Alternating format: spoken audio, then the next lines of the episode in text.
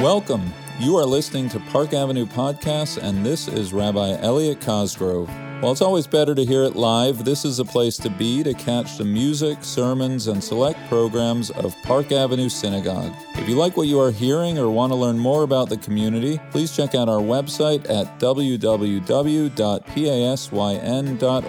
Enjoy our latest installment.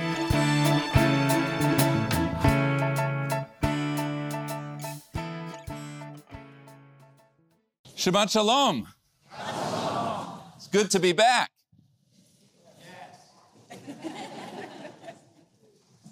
So, were I to have been assigned to write a How I Spent My Summer Vacation essay, as I'm sure many students in the room were this past week, the title of my essay would be A Tale of Two Summers.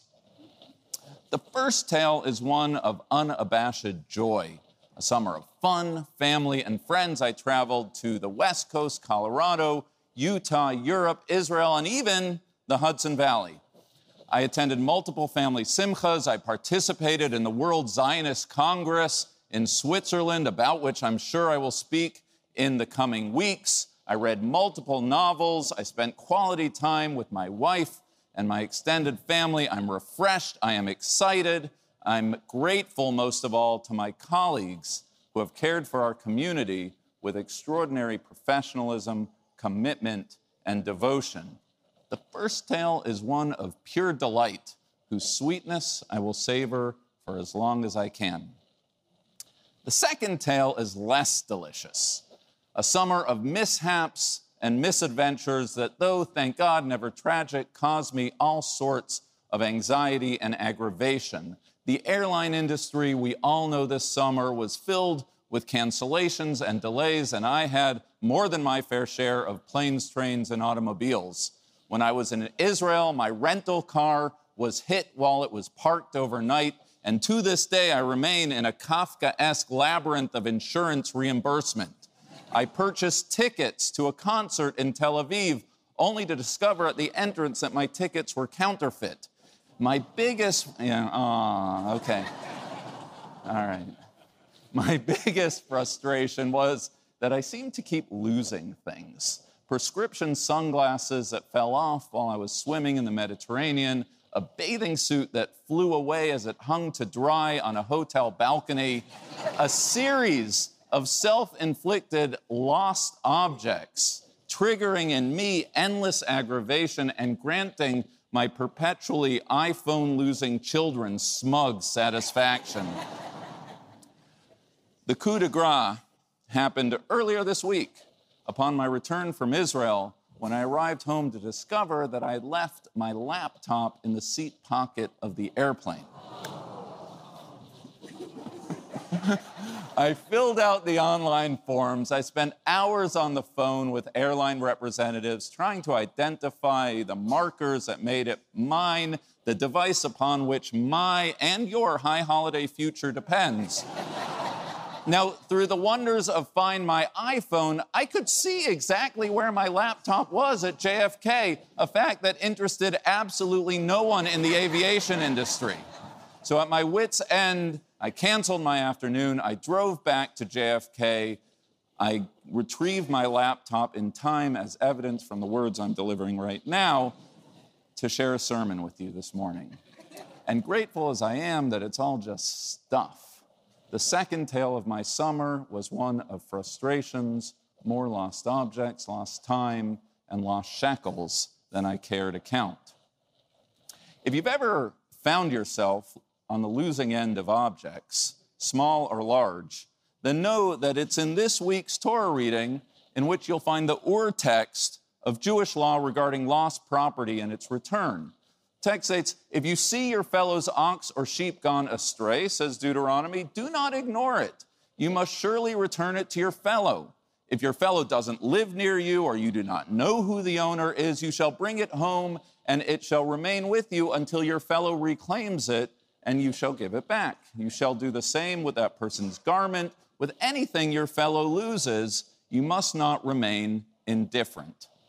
From these few verses, the rabbis of the Talmud derive an entire chapter on the subject of Hashevat Aveda, Hashevat meaning to return, and Aveda meaning that which is lost.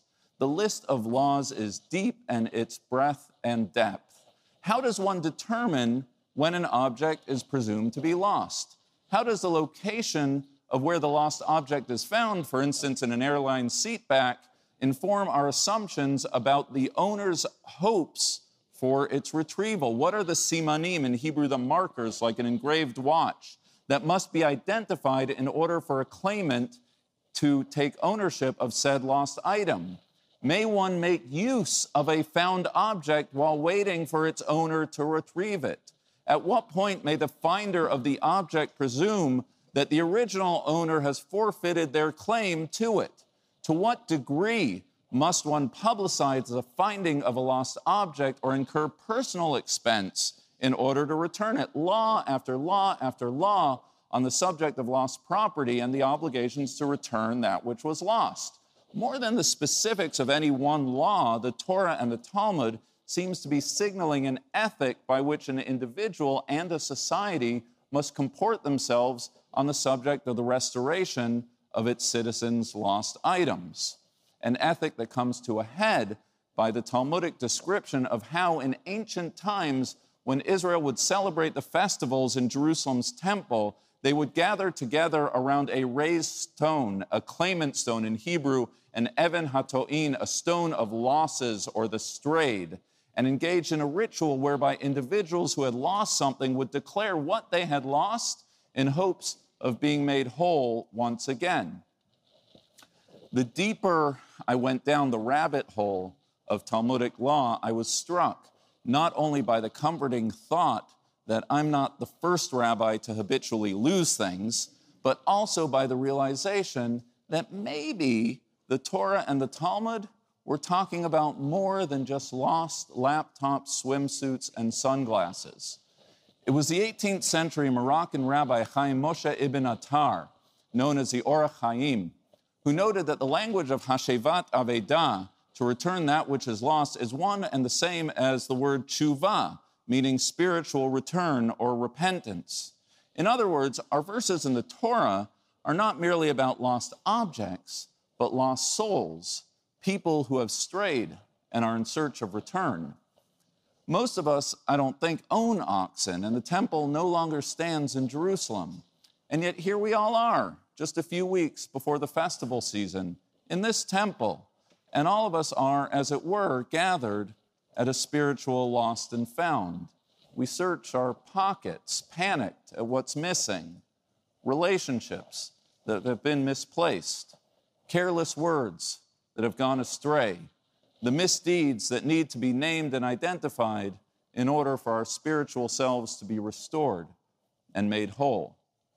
You know, for as long as I can remember, I was always taught that these weeks prior to the holidays, we conduct a spiritual self audit, in Hebrew, a cheshbon hanefesh, thinking about where we have wronged others in the year gone by and where others have wronged us. And we should reach out before Yom Kippur to have all those difficult conversations so we can start the year afresh. This year, I find myself moved by a gentler image of lost souls, that each one of us have somehow veered from the path, finding ourselves somewhere that we should not be, we didn't intend to be, and yet here we are. We can see the dot on our GPS. We know where we want to be.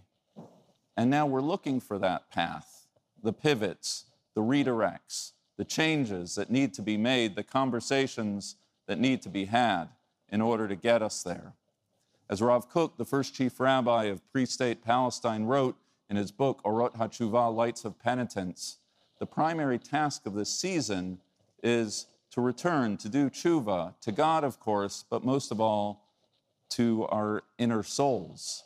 We seek to return to the hidden spark within, to be the people we once were, but somehow in the year gone by seem to have lost track of. And so we arrive here in the temple, as did the ancient Israelites of old. The lost objects that we're seeking sit within our very selves. We take comfort in the knowledge that we're not the only ones engaged in the task. We're not the only ones who are feeling lost. We journey this road in the presence of others who are doing the same. It is, as I've shared on many occasions, the very purpose of entering a house of worship to remind ourselves not who we are, but who we aspire to be more patient, more forgiving, more loving, more charitable, more community minded, more connected to each other and to tradition. Our relationships, we know, are not where they should be. Some are suffering from rifts, the identifiable conflicts and clashes that separate us from the people we love.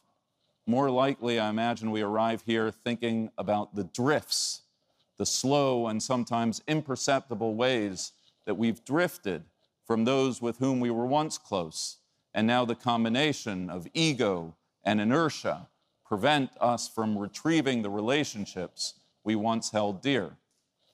Perhaps this year, rather than thinking of the Jewish holidays as a way to catalog all of the moments we've let someone down or they let us down, we all dial down the temperature and refrain from the he said, she saids, and just recognize that all of us are all just lost souls. We're all just trying to find our way home, and none of us can do it alone. I'm reminded of that old story of the guy who, while walking home through the woods, falls into a steep hole so steep that he can't get out. And a doctor passes by, and the guy calls out for help, and the doctor writes out a prescription, throws it in the hole, and keeps walking. And soon enough, a rabbi comes along, and the guy shouts out again for help, and the rabbi writes out a prayer, throws it in the hole, and keeps walking. Eventually, the guy's friend walks by and sees him in the hole, and the friend, well, he jumps into the hole. And the guy turns to his friend and says, Are you crazy? Now we're both down here. To which his friend grabs hold of his friend's hand and says, Yeah, but I've been down here before, and I know the way out.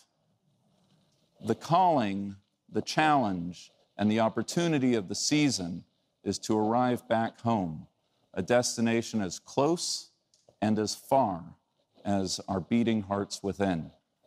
As Psalm 27, the psalm of the season states, Achat sha'alti, one thing I ask, shivti bevet Hashem, to return to the house of God. If we want to make it out of the woods, if we want to make it into the clear, if we want to make it home, then we should endeavor to do so together. So let's take each other by the hand, climb our way out, help others do the same, and in so doing, find our way to a restored and renewed year ahead. Shabbat Shalom.